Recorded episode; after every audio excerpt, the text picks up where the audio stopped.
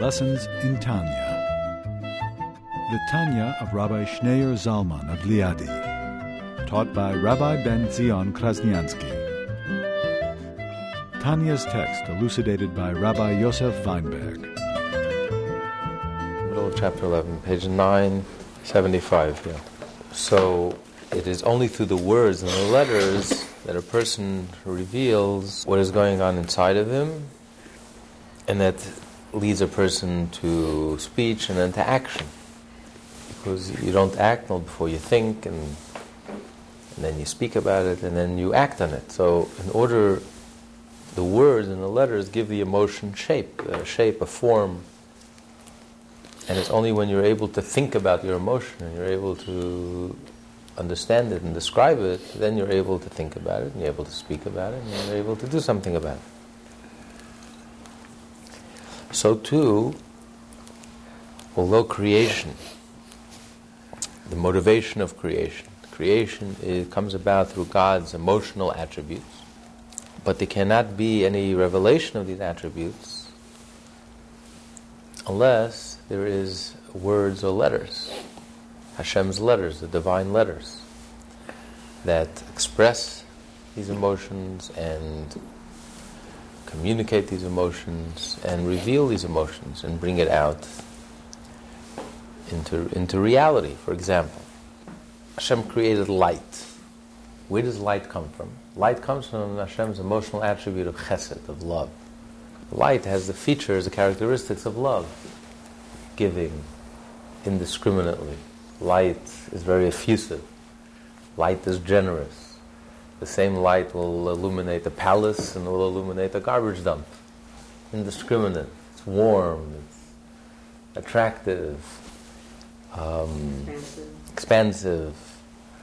So, but how do you get from God's emotional attribute to light? So Hashem had to form the words and the letters, the letters of Ur, of, of, of light, Ur, Aleph, Vav, Resh. So it's only these words and these letters that are able to convey and to communicate and to express and to reveal and to bring into action, bring light into action. That light should become an entity. And that's the utterance. There should be light, the very first utterance. There should be light. God said there should be light. And the first day, God said there should be light, and there was light. So, although the first day was actually primarily the emotional attribute of love, but to get from love in order to create an entity, the entity of light, Hashem had to speak and bring into words and bring into letters the, uh, um, the attribute of, of kindness, of love. And so that's the analogy of words. Of course, God doesn't speak, and there are no physical words, there are no physical letters, but just like in the human analogy, it's only through words and letters that you're able to communicate and you're able to convey and to express your emotion, and that leads you to action. You say God doesn't speak, but in the Torah he, he spoke to Moses. So he doesn't. It's not physical.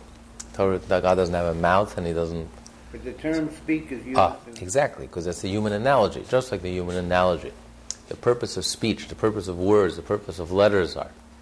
Although words and letters are, are inert, words and letters are just vehicles. Just but at some point, there has to be something physical.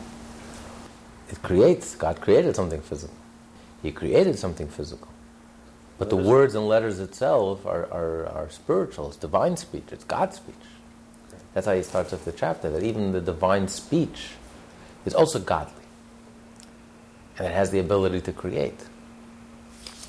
So not only is God, God's emotional attributes godly and divine, and God and his attributes are one, but even God's speech is also divine. It's God's speech. So it never left it never left the divine realm. What did Moshe hear? But the purpose, Moshe heard God speak. The Jewish people heard God speak at Mount Sinai. Their ears heard God, God speak. But the, the, it's divine speech. And that's where their souls passed out in ecstasy. They were overwhelmed. They became nullified. Their existence was completely nullified because they experienced the divine firsthand. So even when God is speaking, even though speech is the most external part of a person and the most superficial part of a person, but nevertheless, it's your speech. So even though, even though, so so too when we say God speaks, and speech in comparison to the content of the speech, how can you compare the speech to the content of the speech?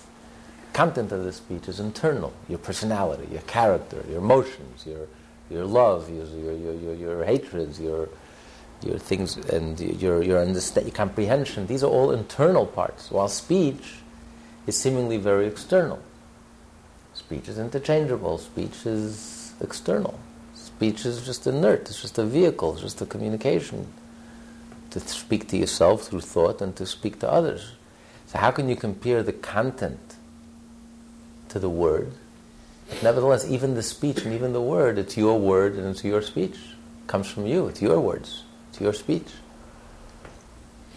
So too with God, that although in comparison to the content, which is the divine emotional attribute, speech is the lowest attribute of God. It's like the most external, the most superficial.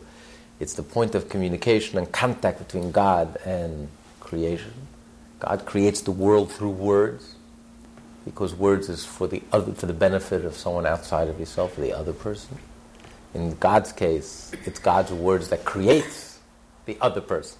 Without God's words, there is no other person. God has no one to speak to. There's no one to talk to. There's no one, no one other than God. There's no other reality but God.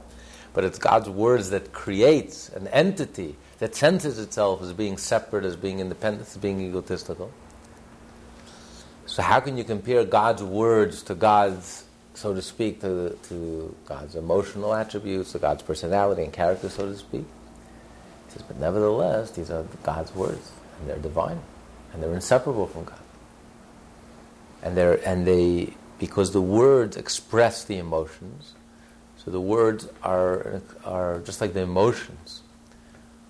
God's emotional attributes are inseparable from God. So too, the words, God's divine words, are also inseparable from God, and they are divine. And that is why the, the divine letters, the Hebrew letters in the Torah, the divine letters actually have the power to create. God creates the world with the divine letters, with the, the Hebrew language. These are the building blocks of creation. They actually have the power to create. God speaks and something comes into existence. God said there should be light, and light came into existence. Is there any significance to the fact that the hay was added to the name of Abraham and Sarah? Yeah, sure, absolutely. You know, like in terms of like, I, I think the world was created with the letter hay, or I heard something, I'm not sure, something about the letter hay. Absolutely. Um, the letter hay is versus the Yud, Sarai. Yud is a point, smallest letter of all the letters. Hey is very expansive. It's three dimensions. So Hey enabled Sarah to communicate, to give birth. The Yud is very internal. It's very deep, it's very profound. It's the subconscious, it's the creative ability. So it's all internal. There's no communication to outside, to anything outside. In order to give birth, in order to reveal, in order to Hashem had to add the hay. By changing it to a hay, Hashem enabled Sarah to be able to give birth, in order to reveal, in order to communicate. The same as with Avram. The word Avram, Kabbalistically, is made up of two words Av, Ram. Av, the father, which refers to wisdom, which is the creative ability, which is the father of the whole conscious, conscious world, begins with creative spark. Ram means it's elevated, it's, it's transcendent, it's removed, it's, it's so elevated. It's the highest level of human consciousness. So it's so remote, it's so abstract, it's so elevated. And by adding a hey to Avram, making, tra- changing his name to Avraham, Hashem enabled Avraham to be able to begin to communicate, to begin to teach, to begin to publicize, to begin to be able to reach out to others. And, and, and really, this was an elevation for Avram, because to be able to communicate, you have to understand the subject matter much, much better. You have to have a much deeper, much truer understanding of the subject matter. the teacher can communicate, it's not because he's so deep. It's because he's not deep enough. The teacher is able to communicate because he's so deep that he's able to communicate clearly in a simple language. All the world classics are in a ninth grade level. If you meet a professor who's highfalutin and no one understands him because he doesn't understand either. If you don't understand, you can't explain it. So if someone has to hide behind highfalutin language and talk in university level language and no one understands, it's because he himself doesn't understand. Einstein could speak to a five year old and could be crystal clear. It's the person who's a little befuddled and bemuddled in his own mind that doesn't have a crystal clear understanding of the subject. It's not a master. The master could speak to a five year old child, the real master. The one who's not a master could only speak in a very highfalutin, esoteric, abstract language that no one understands, including himself. But someone who's clear thinking, someone who's crystal clear, could explain to a five year old child. So the fact that Avraham, his name was changed, is because he was elevated. Hashem elevated him. That he reached the level that now he was able to reach out and even to communicate even to simple people. The same concept. She communicated she was very She was able, she was able to give birth. She was able to reveal. The act of birth is a revelation, a re- expansion, opening up. Before that, she was very right, very the yud, very a dot, a point, and there was no, there was no uh, re- ability to reveal or expression or expansion. Like changing the name to the hey, adding the hey, he was able to. She was able to um, give birth and extend and expand. Um, so that's that's the name of a change. But uh, yes, every letter, every letter changes a name. When a person is very ill, you add a name because it's a new channel. It's a new channel of life. We add a name of Chayim of life. You want to draw down a new channel, a new energy. Because everything is in the Hebrew language. Everything, this is the divine language, and God creates the world. These are the building blocks of all creation. Your Hebrew name, that's why your Hebrew name is so important. Because it's, it's, that's the channel of Hashem, that's how Hashem is uh, creating you, and Hashem is sustaining you, and Hashem is guiding you. It's all through these, this energy. So the divine letters, the divine words are the actual building blocks of creation. So the divine energies, but they, but the words channel the energy. The words contain the energy and allow the energy to come into an entity, just like in the human analogy. Emotion, if you just had emotion, but you had no words to contain the emotion, to describe the emotion to yourself, and then to describe it to others, and then to lead to lead you into action, you would never it would you could never you would never lead you to action. So the words convey the emotions and bring lead it into action. So too it's the divine words which come from the divine emotion. But these words are able to convey the emotion and bring it into action. They're able to take God's emotional attribute of love and convey it into light. Suddenly, light is an expression, is a creation from God's emotional attribute of love, because it has the same quality, the same idea, the same. And then also you have, for example, he says, if you have a different name, a different letters, you come up with a different entity, although they share the same source. Also comes from the emotional attribute of love. You have water. Water also has the same quality. Water is giving. Water is life sustaining, is nourishing, is nurturing. Water connects things like a glue. Water finds the lowest spot, just like someone who loves to give, loves to help, and wherever there's a need, loves to fill that need.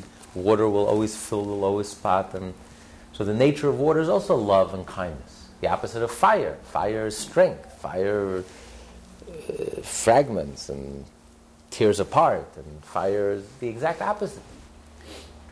Fire burns and water, water is, is connects. So it's it's.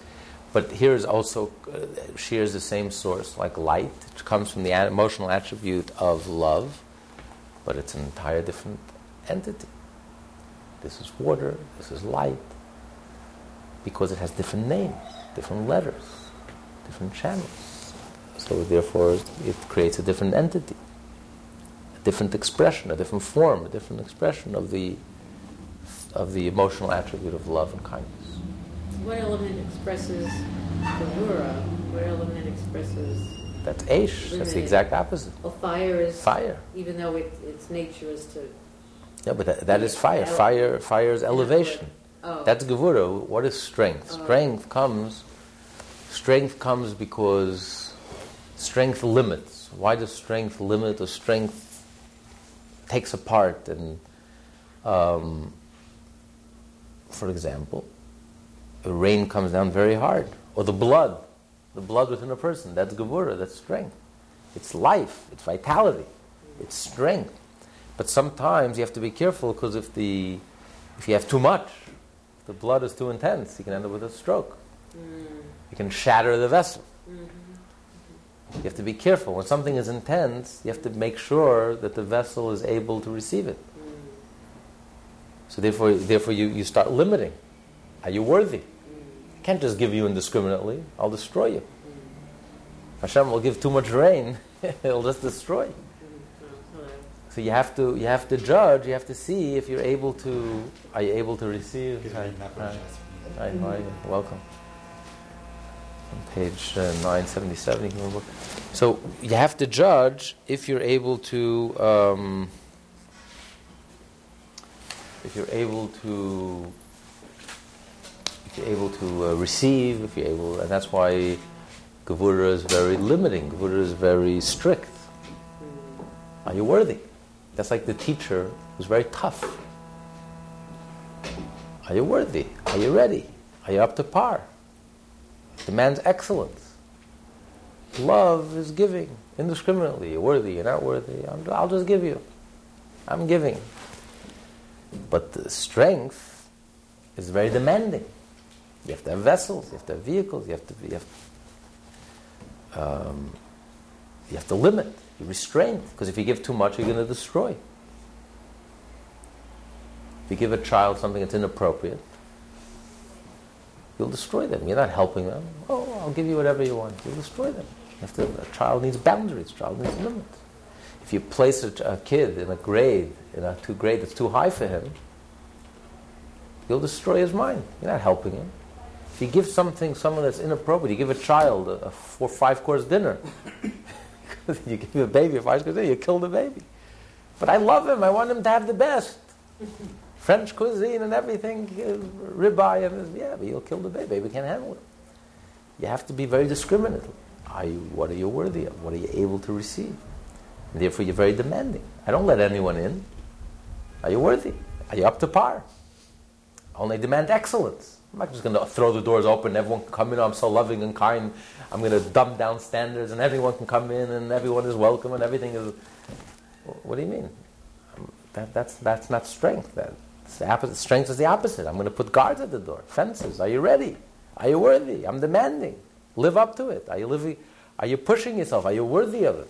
Are you are you have you reached excellence? Are you able to receive this gift? Are you worthy of receiving this gift? Are you able to handle it? So it's very intense. Gevura is intense. Fire. It's intense. It's powerful. But it said that God first created the world with justice and then felt it was too much. It sounds like, you know, he would start with love and then say, okay, I have to limit this. But instead he was tough and then said, no, this is too tough, so now I... Why did he start with Gevura? Because we learned earlier, because the whole purpose of creation was that God wanted that we should, we have our independent being, and we should willingly enter into relationship with God. You know, we have choice, we have freedom of choice, and we have challenges, we have difficulties, and godliness is hidden, godliness is concealed, we have healthy egos, and we have to work our way back, we have to climb the mountain. God wanted us to climb the mountain. But if it would have only been Gevura, then it would have been a Mount Everest. Hmm. How many people are going to climb Mount Everest? One in a one in a million? Hmm. Not even. Hmm. How many people are going to climb, and how many people are going to make it? So if the world was only Gevura, the concealment would have been so thick that, that it would be impossible for us to achieve our goal. The goal was not to hide for hiding's sake. The goal was to hide in order that we should transform the darkness, in order that we should overcome our handicaps, overcome our limitations, and climb the mountain. But, but God saw that we wouldn't be able to handle it. It would be too, too hidden, too concealed. So therefore, He illuminated the darkness. He had mercy. He illuminated the darkness through the miracles, the wonders in the Torah, and all the tzaddikim up till the Rebbe. And He illuminated the darkness, and therefore He showed us grace and illuminated darkness. So it made it easier for us to be able to detect godliness, to sense godliness. So this gives us strength to be able to overcome, rise to our challenge. But you, even then, we see how difficult it is. Can you imagine if we didn't have that? We didn't have all these miracles, we didn't have all these revelations of godliness, and we didn't have the tzaddikim, and we didn't have the rabbis, and we didn't have, I mean, then it would be, it forget about it, it would be almost impossible. Even now, how, look how difficult it is. And we're still struggle. So Hashem had mercy, and He says, you know, although that is the goal, the goal is because in the divine attributes, the attributes are not separate. What appears to be strength and restraint and toughness is really also love. Mm-hmm. Because that's the only way the world could exist. If there was no sen- if there was no hiding, if God was not hidden, then it would defeat the whole purpose of creation. The whole purpose of creation was that we should be independent. We should sense that we're separate from God. And we, on our own, should be able to overcome that. And we should willingly choose, deliberately and willingly choose to enter into relationship with God and to connect with God. And that's the whole meaning of life. That's the whole purpose behind the hiding and the concealment. So it's really, it's for our good. It's really all for a positive purpose. It's, it's really the ultimate act of love. It's like a parent hiding from a child. Parent hides from a child. Parent allows a child to fall. Parent allows a child to make all the mistakes because the parent is doing the child the greatest favor. Otherwise, you have parents who never leave go of their children, and the children, the children are 70 years old and they're still, and they're still living with their parents. So this is the ultimate kindness when the parents are able to cut the umbilical cord, and the parents, as painful as it is, allow the child to be on their own, allow the child to fall, allow the child to make mistakes, but granting them the biggest gift they can give them is independence, that they can become their own person, they can, they can flourish, they can grow, they can learn, and they can and life, they can own their own life. So to Hashem, it's the ultimate kindness. Yes, it appears Hashem is hiding, Hashem is concealing, but really, what's the purpose behind it? The purpose is really all positive. It's an act of love. It enables us to exist as independent beings. And that's the biggest gift that God can give us. Because God is independent, the only one who's really independent. And instead of us being like angels, angelic and heavenly, who are totally dependent beings and have zero, zero independence, and therefore everything they do is really almost meaningless because, I mean, of course, they worship God. And what's the point? Of course, uh, they have no choice. I mean, godliness is overwhelming, and godliness, there's nothing else, there's no other reality. God gave us the ultimate gift. He hid himself. He gave us a world filled with challenges, filled with obstacles. But everything that we do is independent. He gave us the gift we, we can become equals and partners with God. We can become godlike. We can become independent. We take the initiative. It's our accomplishment. We own our lives. We own the good things that we do. We own it. It's our decision. After struggling and overcoming difficulties, we own that. It's ours. And that's the most precious gift that God can give us. That we become partners, equal partners in creation. We become godlike. We become godly. We become givers and creators. And we take initiative and we do things. We give tzedakah and we, we create good things and we do good. That's the ultimate gift that God can give us, to become godly and godlike. But the only way to achieve it is through hiding, through concealment. That's why God wanted to make the whole world concealed. Because then it would have been even more, greater accomplishment. it's so hidden and it's so dark, and yet even in such a world, we're able to transform that darkness into light. God says, hey, listen, it's too much. They won't be able to handle it. As it is, they can't handle it. So he threw in a lot of light, and he shined a lot of cracks in the wall, a lot of light. The light should come through, light should penetrate, the miracles, and people like the Rebbe and Tzaddikim and you know, so so when a Jew sees a miracle and you experience a miracle, it like hits home that there's a God in this world. It's a wake up call. It's a reminder, and that gives you strength to be able to choose the right thing and do the wise thing and do the right thing. And, and so Hashem threw in, he had Rahmanis and he mixed it with, with kindness. But initially, yes, he wanted to create the world through, through Elokim, through hiding, because that was the whole purpose. But really, it's the ultimate act of love, the ultimate act of kindness. But when Mashiach comes, then. Oh? Mashiach will come. Will, Mashiach will come through our effort, through our transformation, through all the thousands of years, through the darkness of exile that the Jew has been transforming darkness into light, challenge into opportunity, questions into answers, bitterness into sweetness, negativity into positive. That as a result, Mashiach will come. It's a result of our efforts, a result of our work. So we are partners. We made this happen. We're not just bystanders, we're not just passive observers. We are equal partners. We paid the price. It's our blood, our sweat, our sacrifice, our faith and hope and trust and joy and confidence and good deeds that brought will bring that is bringing Mashiach, is bringing all this about. So we are partners in this. So then when that happens, it's our own, it's our achievement, it's our accomplishment. We feel like we own it. It's not like it's handed to us on a silver platter, which the Zohar calls bread of shame. Things, anything that's handed to us on a silver platter, it's a bread of shame. It's like in heaven. The soul was in heaven. It's an insult. Heaven is an insult. Heaven is everything is handed to you on a silver platter. You're in the king's palace. You're in the royal palace. Everything is handed to you on a silver platter.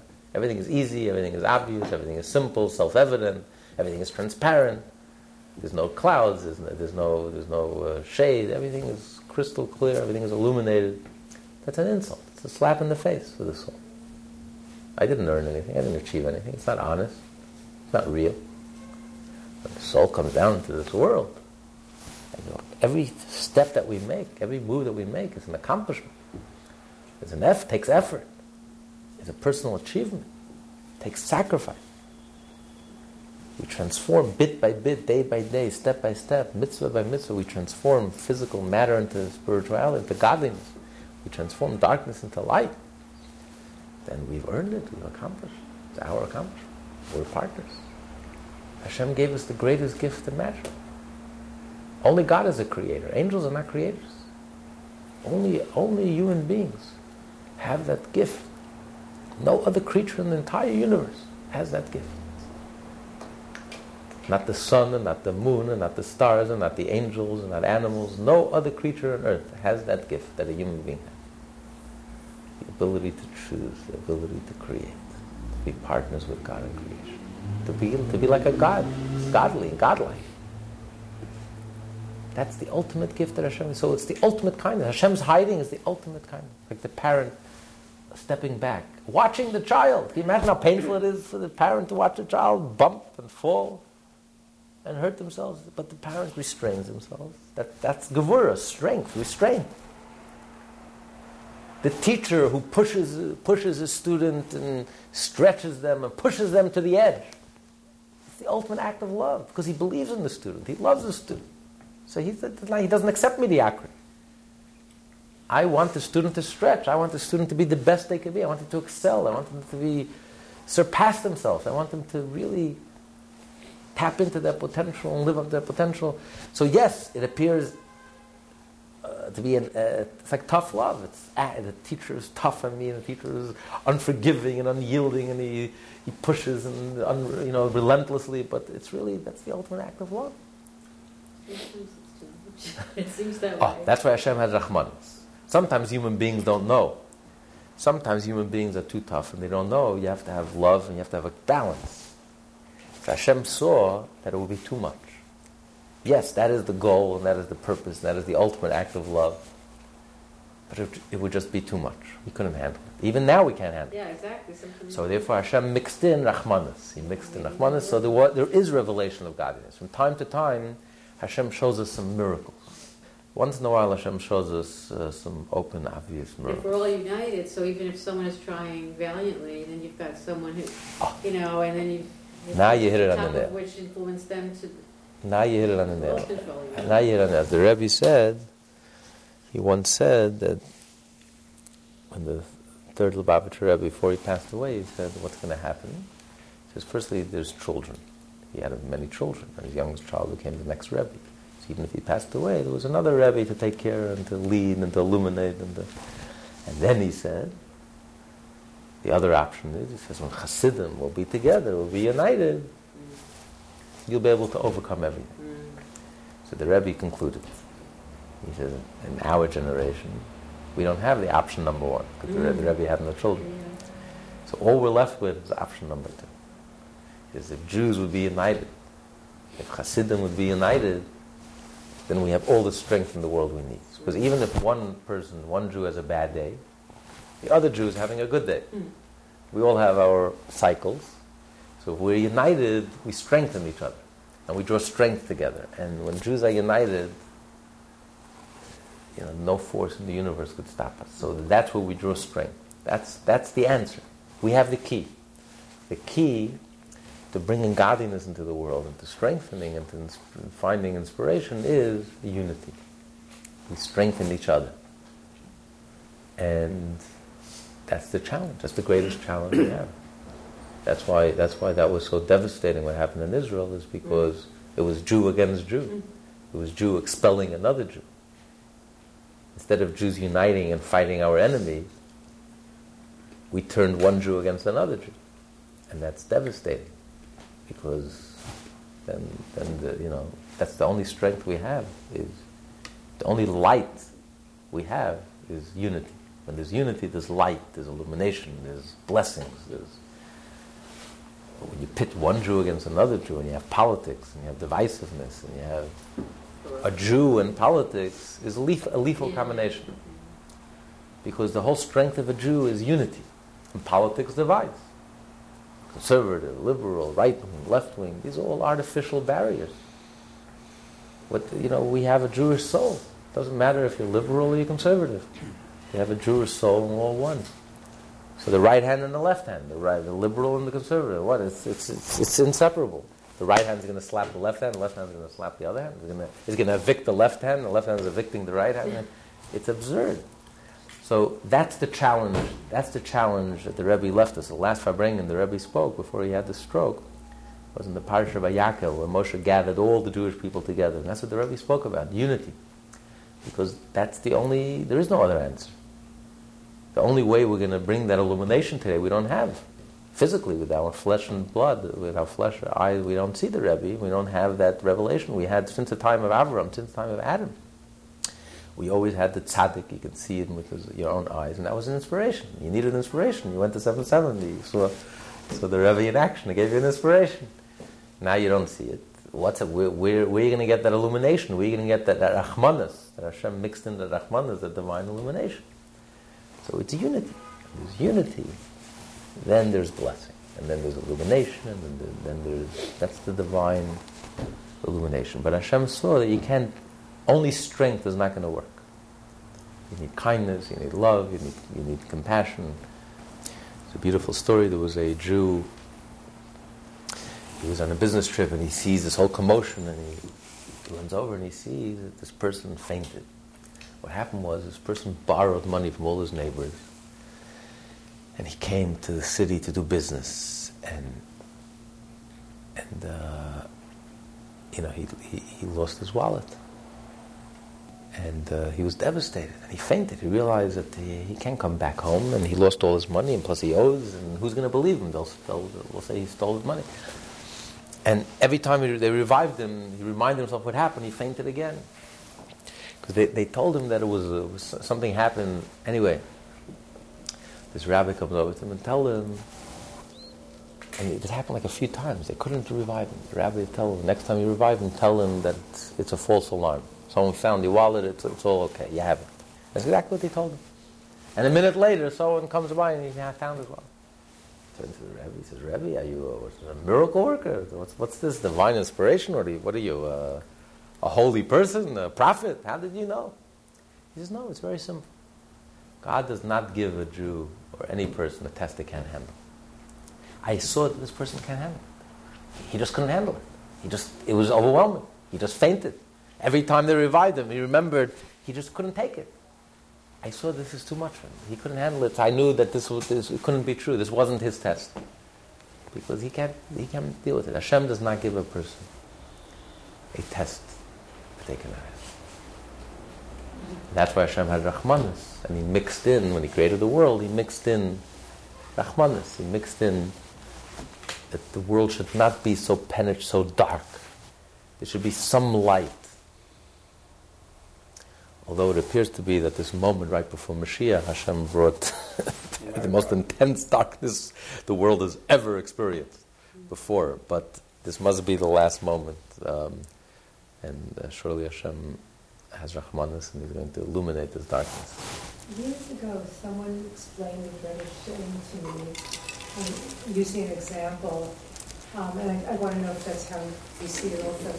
Um, there, are times that say we will be kind, show kindness, to, show kindness to people, and sometimes rather than showing appreciation, um, or just accepting it, then at times they could be actually very cruel in return, or well, I mean, the nature of kindness is you give to someone indiscriminately, whether they're worthy or not worthy, and it's more a self-expression of you. So it doesn't matter if the person is able to receive and not able to receive. If it's a genuine kindness, and again, a genuine kindness. Mm-hmm. There, there's kindness that's not really kindness; it's just weakness. There's kindness where a person is just, uh, you know, just wants to be loved, and therefore they think that, you know, if I'm going to I'll do anything for people to like me. That's not kindness. That's weakness. That's a person who has no, uh, no, that's a lack of self-esteem. That has nothing to do with kindness. But a genuine kindness, where a person is very, is just doing it out of love. He just loves to give and loves to share. And if the other person is not worthy and the other person is not ready, you know, that's his problem. But uh, it doesn't stop me. So then, then you're not so, you're not so offended. You're not so taken aback. It's not you know, you, you, you don't lose your balance because the other person the other person doesn't receive. So it's really if it's true kindness. If it's true kindness, you don't really look to receive anything. Right. If it's true kindness, you, you don't look to receive anyway. It's, not about right. But if a person's kindness is coming from for other reasons, see, a lot of people think they're kind, but really it's all it's it's nothing to do with kindness. It's just insecurity, and you just want to be loved and liked, and therefore they. That's not genuine. That's not coming from inside. That's coming from a very dysfunctional place and therefore, and that usually does not generate good feelings either, because you really you're giving to the wrong people, and all you're getting back is empty negativity. So it's, it's, it's that, that, that's nothing to do with kindness. That's insecurities. But genuine kindness, uh, right? Genuine kindness is selfless, and genuine kindness is giving, and and um, so that's that's that you're not affected by the other person. So that's the two. He brings two examples of things that were created from Hashem's emotional attribute of kindness that we find that it was there during the first day of creation. Hashem said there should be light, and there was light, and then the world was filled with water. So again, water existed the first day. So water, again, is a, a result of the attribute of Hashem's divine kindness and love. But each one of them have their own name, their own Hebrew letters, and their own Hebrew name, because they are distinct entities uh, water has its properties and, and, and the light has, has its properties. Uh, so it's the letters and the words, the Hebrew letters and the Hebrew words that convey the emotional attribute and bring it into action. And that's the function of the divine utterances. That's what the Torah means when we say that God speaks. God spoke. And He brought his emotional attributes into letters, expressed it in letters and words, and therefore was able to create, created this physical entity with its unique entity called water, unique entity called light. So I think we're in the bottom of 976, that we left off. Accordingly, all life forces and powers which issue from God's holy emotive attributes to the lower world, to create them ex nihilo, and to give them life and sustain them are called holy letters. These are the flow of the life force from his will and his wisdom and his emotive attribu- attributes to bring worlds into being and to give them and give them life. These worlds are created by the letter these worlds are created by the letters are of two kinds. Hidden worlds unrevealed, which come into existence and live and are sustained by concealed powers and life forces, like, for example, the letters of thought in the human soul. Just as the letters of each man's thought are concealed from others, these divine powers are similarly concealed from created beings. From them were created the hidden worlds. And worlds revealed, which were created and lived from the revelation of the hidden powers and life forces called letters of thought. When these letters of thought are in a state of revelation in order to give light to the revealed worlds, they are called utterances, and the word of God and the breath of his mouth. Like, for example, the letters of a man's speech which reveal to his listeners what was concealed and hidden in his heart. Likewise, the divine letters of speech are a revelation of the force that grants existence and infuses life into those created beings that are, are of the category of worlds revealed. Okay, so he said that there are two types of words, two types of letters, two types of communication, of speaking. There is an internal speaking where you speak to yourself through thought. Thought is really a form of speech. You You're speaking to yourself. You think in words. You don't love in words. Two plus two is four is beyond words. A concept is beyond words. A pure concept, pure comprehension. And pure emotion is beyond words, a pure experience. But when you think, you think in words. But thought is for yourself. You, you communicate to yourself. You're speaking to yourself. Words are in order to speak to others. You don't, if you're alone, you don't have to speak. You think. You like to be alone, you think. You speak. Speaking is a social act. Speaking is you speak to others. You reveal what's going on. You reveal what you're thinking. You reveal what you're feeling. You reveal what you're experiencing. You reveal what your you, your understanding, your insights, your will, your pleasure. You're revealing it to others. So f- speech and and uh, thought are only only the only difference is, is degree. They're both the same quality, basically. They're both, both basically speech. They're basically communi- words and letters. The difference is you speak to yourself, you speak to others. Um, of course, the when you speak to yourself, it's internal. No one knows what you're thinking. Some people speak and no one what they're speaking. but you think to yourself, no one knows what you're thinking. It's internal. Um, you think much quicker than you speak. If every thought that you have may take you five minutes to think, you may need a half hour to explain it. There are some people who definitely speak before they think. Yeah. Um, as, as the great, uh, there was a, a two Roshei yeshivas, two leaders of two deans of yeshivas. One of them would speak for 23 hours, and the other one would speak for hours and hours. And the other one would would give a lecture, would give for one hour. He says, "What's the difference between me and my colleague?" He says, "My colleague thinks for an hour and he speaks for 23 hours."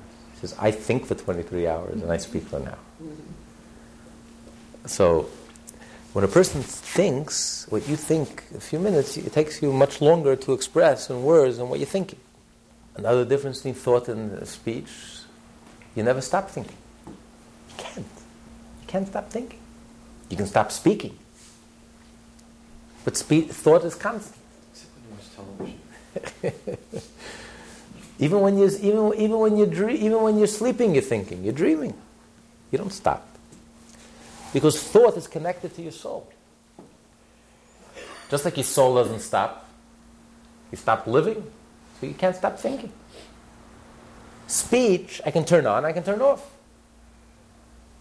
Some people are turn on, you turn off. I can stop speaking. I can close my lips. I can, I can, I can, I can listen. I can speak. I can stop. You don't speak constantly because thought is much more closer to the soul. Although thought is thought, like speech, is external to the soul. It's words. It's letters. Words are inert. Words and letters are dead. They're inert. They're just a container. They're just a vehicle. You can put whatever you want into the words. It can carry anything. You can carry junk, you can carry something, you can carry gold, you can carry whatever you want, whatever you put in, it'll carry. I can use words to, to, to explain and to communicate and put into words the most refined feelings, the most subtle thoughts, or I can use words to think the most disgusting word thing. It's the same word. Words are words. Words are just a vehicle. Whatever I put in, it will carry. It's a vehicle, it's a container, it's all it is.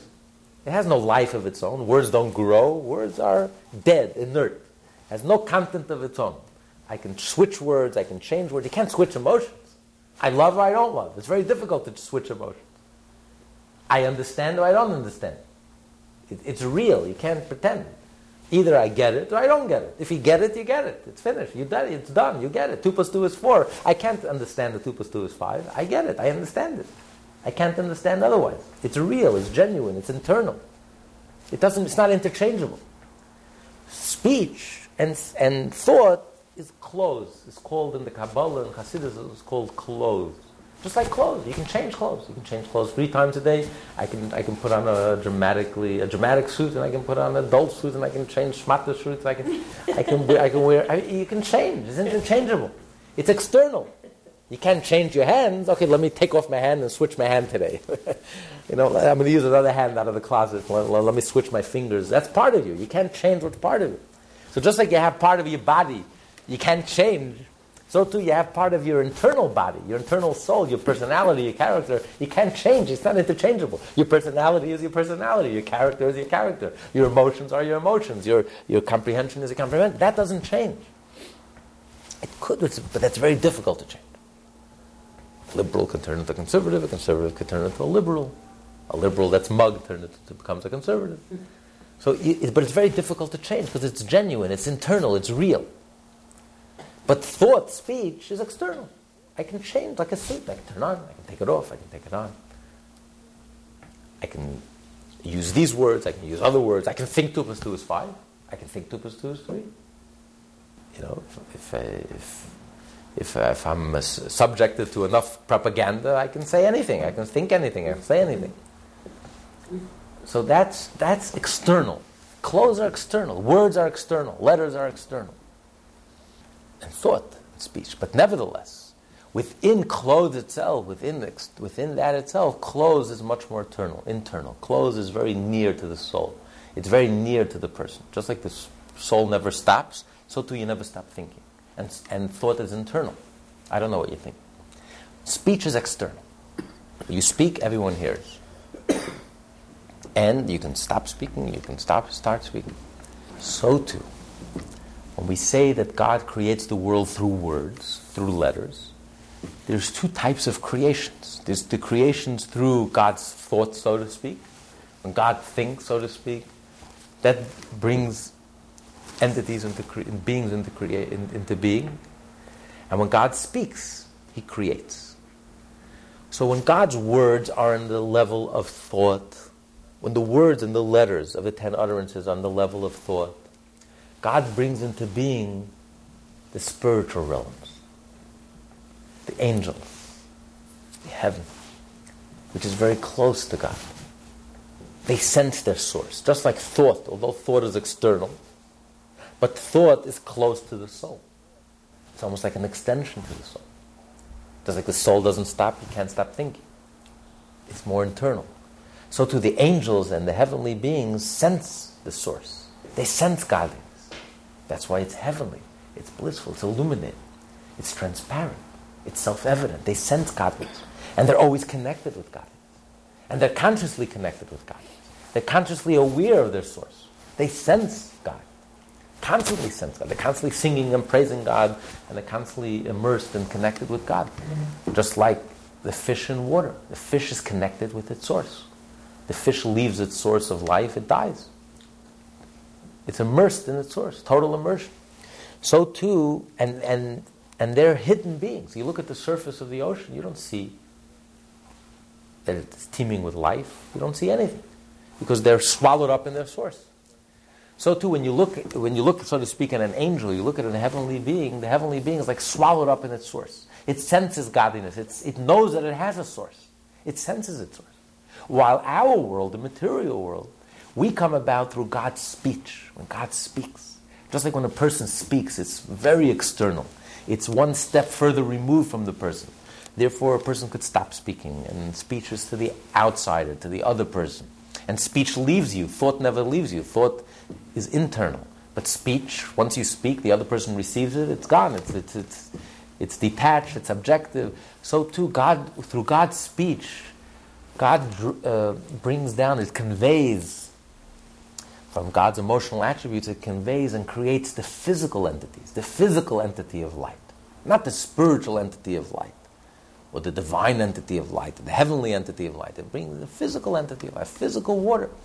Because when God speaks, He creates an entity that's external, that's totally separate from God, that's independent, that senses itself. It doesn't even sense its source. It doesn't even sense its source. Unlike the heavenly beings, when you look at a tree, you don't see its source. You don't see its divine source. Even, you, you, you, even if you, you look at yourself, you know that you're alive. You sense your life, your energy, your life force. But you don't necessarily, you don't sense its divine source. You don't sense its divine connection. Life is a miracle. Only God has the power to create. But when you sense your life, you don't sense, wow, this is divine. You sense, wow, I'm vital, I'm alive, I'm passionate. What does that have to do with God? That's the disconnect, because it's external. Because we are, as a result of God's speech, which is more removed and more external. Although the truth is that even God's speech is really there is a speaker. You know that there's a speaker. The person who's listening, you don't speak to a tree, you don't speak to a stone, you speak to someone who's on your level. And the person who's listening is knows yes the speech leaves your mouth and the speech leaves you and now has an independent being and you can't take it back has an independent reality but nevertheless there is a speaker. So even in speech, even though it's not like thought, you're not swallowed up, you're not immersed in your, in your source, but at least you know that there's a speaker. But then what happened is that God concealed himself to such an extent that we don't even sense that there's a speaker. We don't even sense it that, that there's a speaker. So much so that even the letters and the words became totally scrambled. It's like the equivalent of taking words and letters which are perfectly coherent. You see a word, it has a meaning. Take the same letters and scramble the letters. What do you have? Chaos, meaningless, gibberish. So God created ex- an external existence that's, that's even further from God. But then God went another level, and this world is like a riddle. This world is like a puzzle. It's meaningless. It's so far removed. If you have a word, you have something that's coherent, at least you know that there's a speaker. It makes sense. Someone is speaking, there's a coherency, there's a message. But then God scrambled the words, and He scrambled the letters. And the world is like a riddle, a puzzle you see this gibberish, and you have to figure it out. How am I going? What's the meaning? I don't see any meaning. I just see, I just see a lot of noise and uh, signifying nothing. My life, I go through my life. My life is fragmented, and throughout the day, I may do hundreds of things. I don't see the connection. What's the connection between the first thing I do in the morning to the last thing I do in the morning? I go through dozens of uh, dozens of things that have no connection. Everything becomes so fragmented, and this world becomes like a riddle. Is there a meaning? Is there is there a coherent theme? Is there anyone, is there a source? Is there anyone speaking? Is there anyone, until, until you even doubt if there's a, the atheist even doubts and denies that there is a source and there is a God and there is a, um, a root and there is a, a, a, meaning, a coherency, a theme, a purpose. So this is the concealments, the, the tzimtzumim, the, the tremendous amount of tzimtzumim and concealments that God took His words and He took it even a step further. He scrambled the words and he created a riddle and a puzzle, and it becomes so hidden and so concealed. And this is the mission of a Jew. We have to do the we have to figure out the puzzle. We have to find. We have to. We have to do the. We have to break the code. We have to do. We have to do the crossword puzzle. We have to. We have to figure it out and put all the letters together and find. Find the coherency and find the meaning and find the purpose through Torah mitzvot. We discern and detect and discover. Oh, here's a word. Here's a meaning. Here's a purpose. This is how you put it together. This is what it's all about. We have to.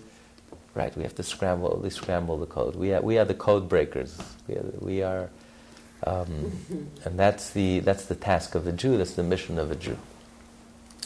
To reveal, bring it back to its source.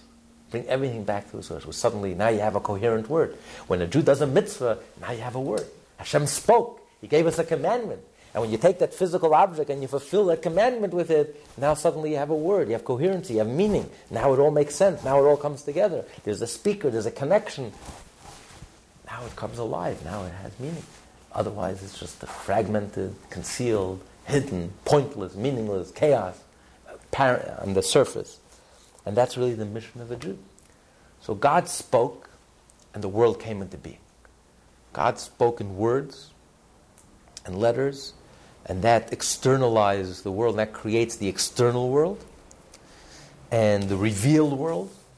Just like speech reveals what's going on inside, versus thought, which is internal and hidden, which, with which God creates, through God's thoughts, God creates the hidden worlds, the concealed worlds, the divine worlds, the, the, the, the heavenly world, the heavenly realms, the hidden realms, the abstract realms. And then through the external, through speech, God created the revealed world, just like speech reveals what's going on inside. God created the revealed world. And then ultimately, God even took it a step further, which he discusses elsewhere through the Tzimtzumim. At least when there's a speaker, at least you know that there's someone speaking. Where it became so disconnected, so divorced from its source, from its reality, you don't even realize there's a speaker. You don't even see a word. You don't even see any coherency. You don't see any meaning. You just see a scrambled gibberish. Not just that, if we're supposed to know what the code, who suffered more than the Jew? That's the ultimate Well, that, that's, cruelty to me. well, that's, that's part of the, that's part of the riddle. That's all, the- that's all part of the puzzle. So that, that's all part of the riddle. Um, Tzimtzum is when God contracts himself, is that right? yes. Tzimtzum. God contracts himself, concentrates himself, contracts himself, hides, conceals. That is also part of the riddle. Because again, it's not what it appears to be. Hmm. Anti Semitism, the answer to anti Semitism is found within anti Semitism. What does anti Semitism prove to us or show us? Because the Jew has the power to unite the world like no one else. We have the power to concentrate the world's attention like no one else. So that's the answer. How are you going to use that ability? Are you going to unite yourself?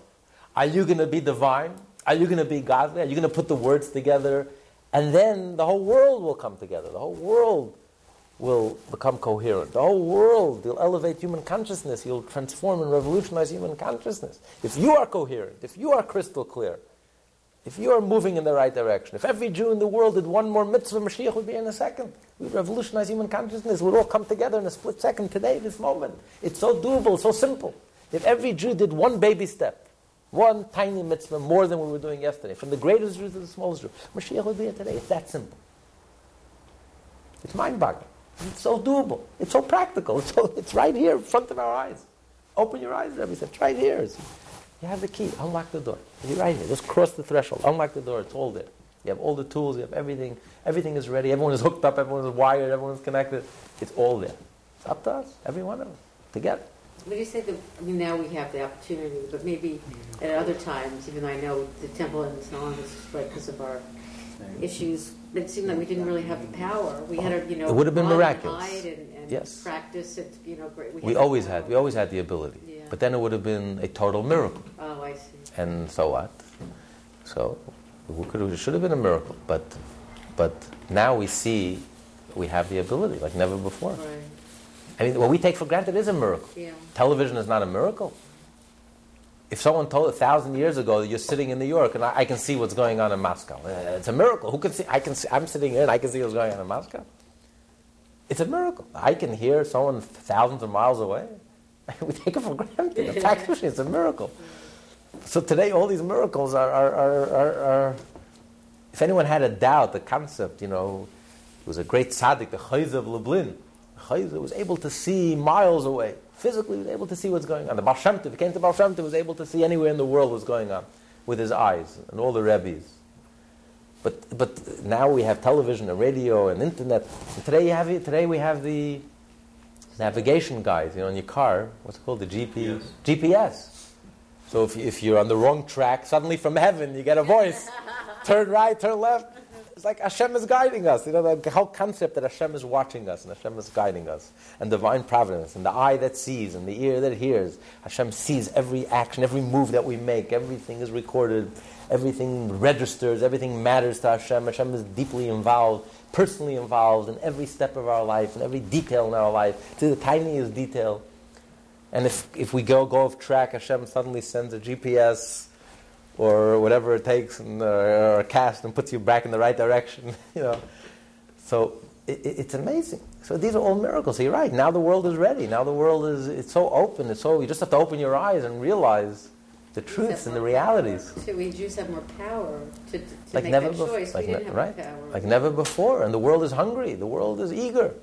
The whole world is eager, eager for the Jew to step step up to the plate and take leadership role. From Madonna on down, all the goyim want, want to be Jewish, want to mm-hmm. connect to something Jewish. They're just waiting for the Jew to take the leadership role and to act like leaders, waiting for Israel to act like leaders. The Jew to take charge, take the bull by the horn, and, and, and, and live up to their potential and act, be the leaders of the world, the spiritual leaders of the world. And so it's all up to us. And now it's now you can see it. It's right. It's not a question of faith anymore. A hundred years ago, it was a question of faith. You're right. Shtetl, to believe Mashiach can come was pure faith. Well, they were doing the mitzvah, but again, they. It was pure faith. Listen, Hashem could do anything. It would have been a divine miracle. Now that, how, how, will, how would the Jews in Poland know the Mashiach came in Russia? There was no way of communication. How, it would take a month to get the news. Hmm. So the whole thing would have to be miraculous. Today, in one split second, everyone is wired, everyone is hooked up. Just in case not, everyone has their phones and their PDFs and their beepers and their and their instant uh, instant uh, Blackberry. BlackBerry. So every, everything is in place. Now Mashiach will come in one split second. Everyone will know. Everyone will be. Everyone is ready. So now it's you can see it. It's reality. For example, God makes some miracles to some person. Is it because of the rightness, or is it because of the, the merit of the, the parents and grandparents and grandparents? Well, that's a very good question. Um, the question is asked: What right does a Jew have to pray? Hashem, I need a healing. Please heal me. Hashem, my business is going bankrupt. Please help me. We know who we are. We know that we're not worthy. That we are worthy, we're not worthy. What right do we have to come from Hashem? Obviously, if this is happening to me, maybe I'm not worthy of a blessing or such a. a I'm, I'm asking Hashem for a miracle. Am I worthy of a miracle? It's almost chutzpah. What right do I have to stand for Hashem? Heal me. You're not ashamed? You know what you did yesterday and the day before.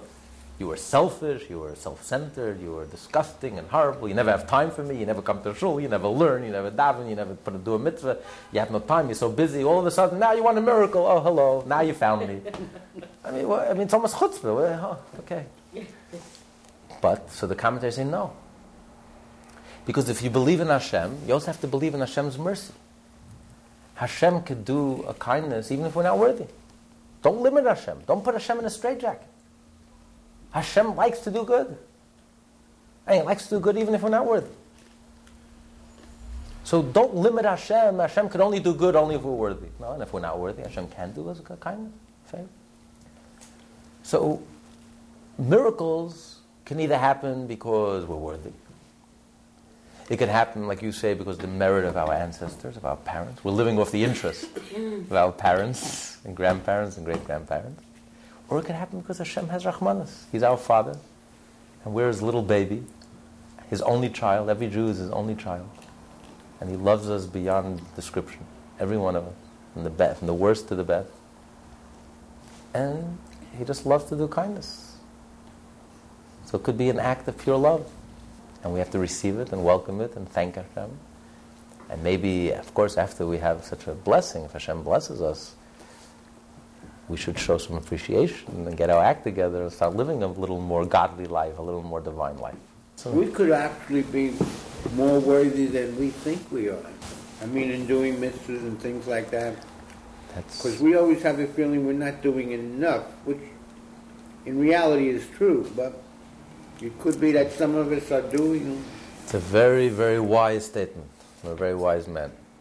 Sometimes, sometimes you, it feels like Hashem demands 500%, and he gets 100%. Hashem demands so much from us uh, because he has faith in us. That's why Judaism is so pushy. Hashem is so demanding because he has faith in us. He knows we can do much more than we ever imagined. So he constantly pushing us and demanding more and demand more of yourself.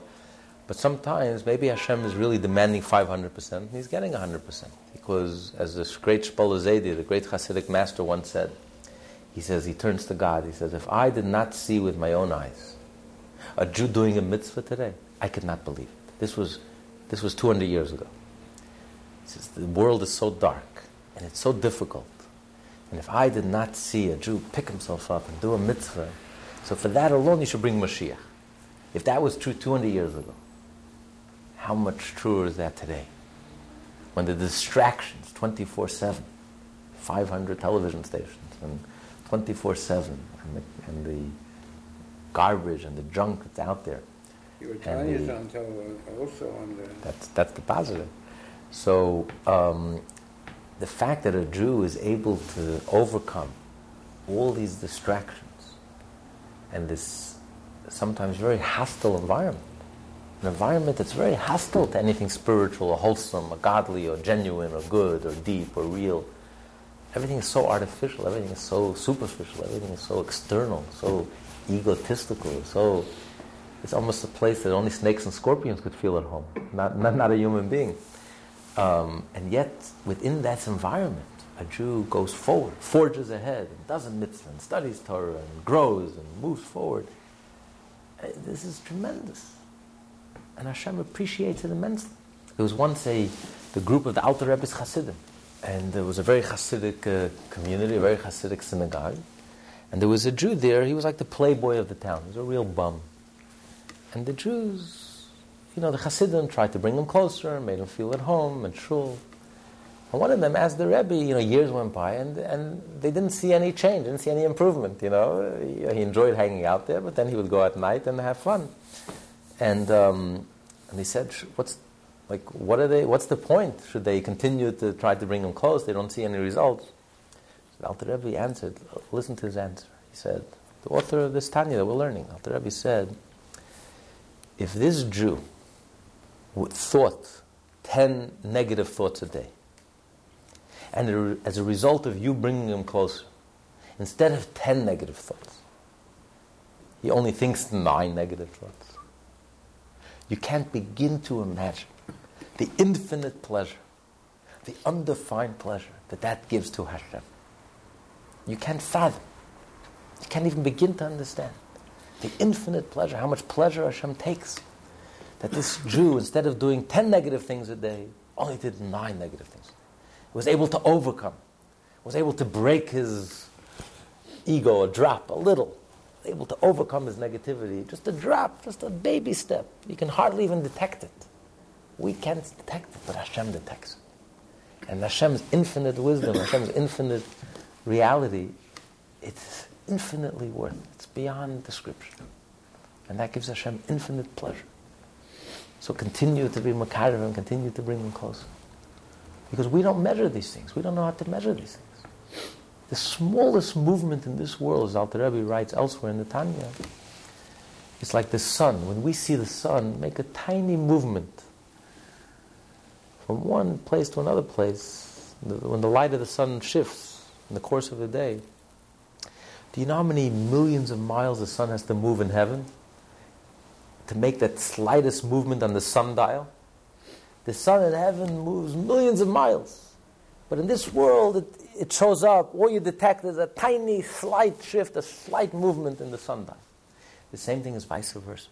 The tiniest movement in this world, one positive thought, one positive speech, one positive good deed, or the ability to overcome instead of thinking a negative thought, ten negative thoughts, you only did nine negative thoughts. You can't begin to imagine the impact that that has in the heavens, in the spiritual spheres, in the divine spheres. To Hashem Himself, it gives Hashem infinite pleasure. We don't know how to measure these. But we are the center of the universe. Everything that we do has such an impact beyond our imagination. Only Hashem knows how to judge and to evaluate. You're right. Only Hashem knows how to evaluate the real worth. Sometimes we, we do a small thing, we think it's small. And to Hashem, it's unbelievable. Sometimes we think we do a big thing, and Hashem, it's nothing. you know, we, don't know how to evaluate these things. Sometimes one mitzvah c- compares uh, is versus 30 negative things because it took sacrifice to do the mitzvah. It was, it was, it was genuine, it was from the heart. And some, so we, we don't know how to measure these things. It's not a quantity thing, it's a quality thing. And every individual is different. So we, we really don't know what's going on inside. Never judge a book by its cover. So on. there was a woman from Canada when the previous Lubavitcher Rebbe came to America in 1940, and she was very supportive of his institutions in Montreal, but she was not religious, not observant. And a few, a few, one time she had a private audience with the previous Rebbe, and she says, you know, Rebbe, I'm embarrassed, but you know, you, you know, I'm not frum, I'm not, I'm not, I'm not religious, I'm not frum. The previous Rebbe says, my tochter, daughter, my daughter, says, Mir Wesen is red is frum. We don't know who's frum. Who, who knows what's who knows how Hashem looks at a person? Who knows what's going on inside? What's really going on inside? Sometimes a person could be on the facade, he's very religious and very frum, but inside there's nothing there. There's nobody home. Garnish. It's a facade, garnish. It's just an act. It's just external, it's just conforming, just, just dead, soulless, passionless, no life, no care, no relationship, no love for Hashem, no. It's just meaningless. And then you have a Jew who, you know, did one thing, but it's so genuine, it's so from the heart, it's so pure, it's so real. So who knows? Who knows how we judge these things? Never. Only Hashem knows how to evaluate. So you're right.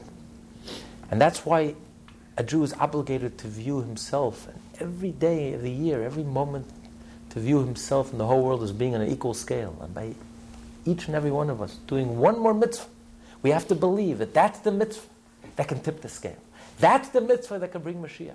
It could be the tiniest thing. Because when the scale is equal, all it takes to tip the scale is one tiny pebble and you tip the scale. It could be a huge scale.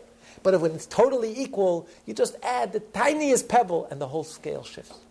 So by us making the slightest movement forward, a positive thought, a positive attitude, a hopeful thought, a hopeful attitude, trusting thought, a loving thought, or by saying a loving word, a kind word, instead of saying something negative, saying something positive, something encouraging to another person, giving another person a smile, doing the smallest, giving another person a penny, doing the smallest, smallest thing.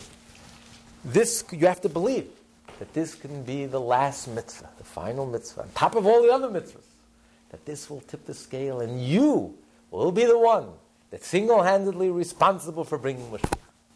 Can you imagine if 14 million Jews, every one of us, every Jew living in the Upper East Side, lived with that thought every day of the year, every day of the week? That I can be the one to close the deal and bring Mashiach for every Jew that ever lived and every Jew that ever will live, for all of history, for all eternity. I could be the hero, I could be the one. And what do I have to do? Nothing, nothing earth shattering. The tiniest movement, the smallest mitzvah. That was the Rebbe's message. That's the mitzvah, that's the Mashiach campaign. That to get every Jew to live with this, with this thought. And then if every Jew will make one baby step forward with the merits of our parents our ancestors, but we will be the one who will close the deal. We will be the one who will create that critical mass. In science, you know, you have to create, you have to reach a point of critical mass. Things could be building up and building up, and then you just a tiniest movement forward, and suddenly critical mass, and it spreads like wildfire, and it's unstoppable. It's like you're climbing, you're climbing, and then suddenly you just go over the tip, and then you're unstoppable. And then Mashiach comes, and we're, we're, we're right there. Do you think there's a potential for Mashiach in every generation? There, there always was a potential, but now it's beyond potential. Now it's reality. Now it's going to happen any split second. We are going to live to see the So rebuilding of the third temple. there somebody There that always was. There always was. But we're beyond that. We're much more than that. This is not just another potential, and God forbid Mashiach will come in the next generation. Mashiach is coming. It's all ready. Everything is ready. It's going to happen in a split second. And any one of us could be the one who can push it over the over the. What makes our generation the generation of Mashiach? How is it possible? You're asking how is it that the generation of the Baal Shem why- Tov- Why wasn't it You have to ask Hashem. I don't know why, but but because we are the lowest generation, or we are the bottom of the feet. But you know, the bottom of the feet Can't go actually it can, can go can go places no one else can go. When the head wants to go to the library, it needs a healthy soul to take it there. So we need good souls in the feet. We are the souls of the feet. We are the lowest generation, the last generation, but we are the ones who are going to carry the whole body. We are the ones who are going to lead the whole organism. Because it says when God showed Moshe Rabbeinu, this is the answer to your question, and then we'll stop here. It says Moshe was the most humble Jew that ever lived. Why was he so humble? It says God showed him all future generations. And he was especially humble when he looked at our generation. He was totally humbled. Moshe was humbled for our generation, the lowest generation of Jews, the midgets of the midgets of the midgets. Moshe, the giant of the giant of the giant, felt totally humbled to our generation. Why was he so overwhelmed? God showed him our generation. Because for 3,800 years, a Jew had an ulterior motive to be Jewish. You had no choice. You were a Christian, you were Muslim, you were Jewish. You saw miracles. God took you out of Egypt. Uh, of course you were Jewish. But he looked at our generation. After being in exile for close to 2,000 years, after Holocaust and pogroms and assimilation, even the streets in America were treif, were not kosher. With people threw tefillin overboard on the way to America. It was impossible to keep Shabbos, so people convinced themselves it was impossible. It was very difficult to keep Shabbos. And it was so easy to assimilate. And it was a melting pot. And you have no ulterior motive to be Jewish. Why, why stand out? On the contrary, you have every ulterior motive to melt and disappear. You're accepted as an equal. And we haven't seen God in 2,000 years. And yet, hundreds of thousands of Jews, without any ulterior motive, without even the benefit of a Jewish education, on their own, have come back to Yiddishkeit. Moshe was floored. He started crying. He says, this is, this is the greatest generation of Jews. That's why they're the ones who are going to lead the whole Jewish people, including Moshe himself, who's stuck in the desert. We are going to be the ones who are going to lead him into the land of Israel. Because our generation proves that what began with Abraham was genuine. It wasn't conditional, a certain milieu, a certain environment. Take the same Jew and put him in an environment, an atheistic environment, a materialistic environment, an environment, a post-Holocaust environment, an environment that's totally cut off, an environment with aggressive atheism, whether it's communism or, or, or, or Western materialism, and take this Jew and this the university, which is aggressively atheistic, insulting, and humiliatingly anti, and take put a Jew in such an environment, and look, seventy years after communism, eighty years after communism, Judaism is flourishing like never before. All over the world, Judaism is flourishing. Jews feel at home everywhere in the world. It's flourishing, it's growing, it's thriving. The greatest renaissance of Jewish life we haven't seen in millennium, thousands of years. This proves that the Jew is eternal. The Torah is eternal. God is eternal. Our relationship to God, our marriage to God is eternal. So we vindicate the Jewish experience. We vindicate that the sacrifice of our ancestors was not in vain. That the, that the life that they lived was not external or because they had a certain education or because they dressed a certain way or because they lived in a very religious environment. Take the Jew out of that environment and put him in the 21st century with all the mishagas that's going on around us and the syrupy, superficial, skin deep, distorted junk life that we're all exposed to every day. And yet, even in such an environment, on their own, without any external prompting, without any ulterior motive, on their own, hundreds of thousands of young Jews have reconnected to their core, to their essence, to their Yiddishkeit, to their Pintel Yid. That's why our generation is going to be the one. It's written that the world can only exist 6,000 years. I don't know where it's written. Yes, in the Talmud, yes. In the Talmud, okay. Now, how do we know that it's not going to happen closer to the 6,000 years? we're ready. We're ready. Five, seven, something, six, four. Well, a lot has to happen before the year 6000. Firstly, Mashiach has to come. Secondly, afterwards, there's going to be the resurrection of the dead.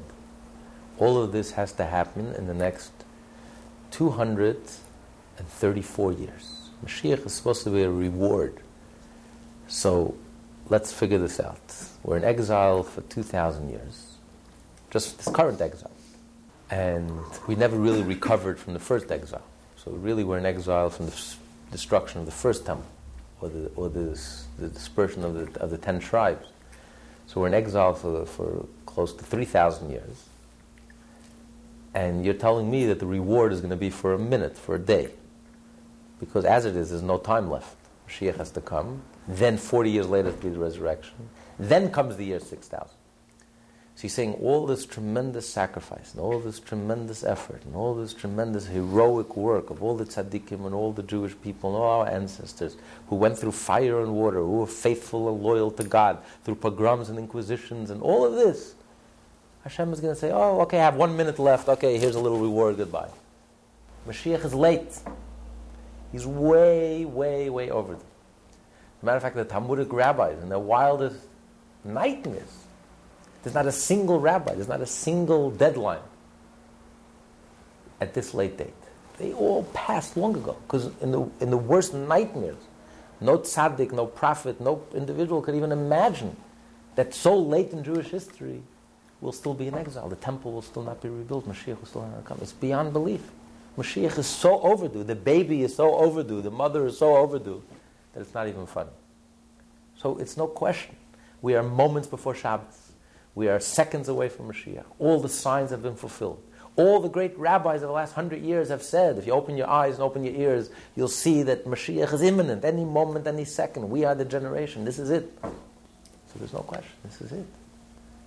But we have to put our finger in the fast forward button, not be passive observers. We are participants. By doing that one mitzvah, every one of us could be the one to close the deal. Like the story will conclude with this, the story of the Tzemach Tzedek. The Tzemach Tzedek, the third Lubavitcher Rebbe, the grandchild of the, the Baal HaTanya, once told his Hasidim, he says, Mashiach is ready to come. But he's waiting for the last Jew to do that last mitzvah.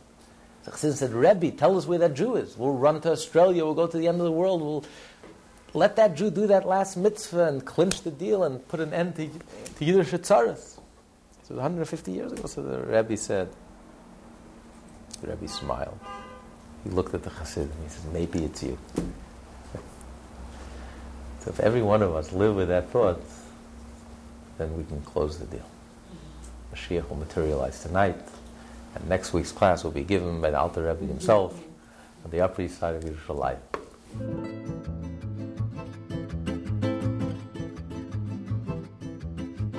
Lessons in Tanya, taught by Rabbi Ben Zion Krasniansky. For more Tanya study, please visit our website at www.lessonsintanya.com.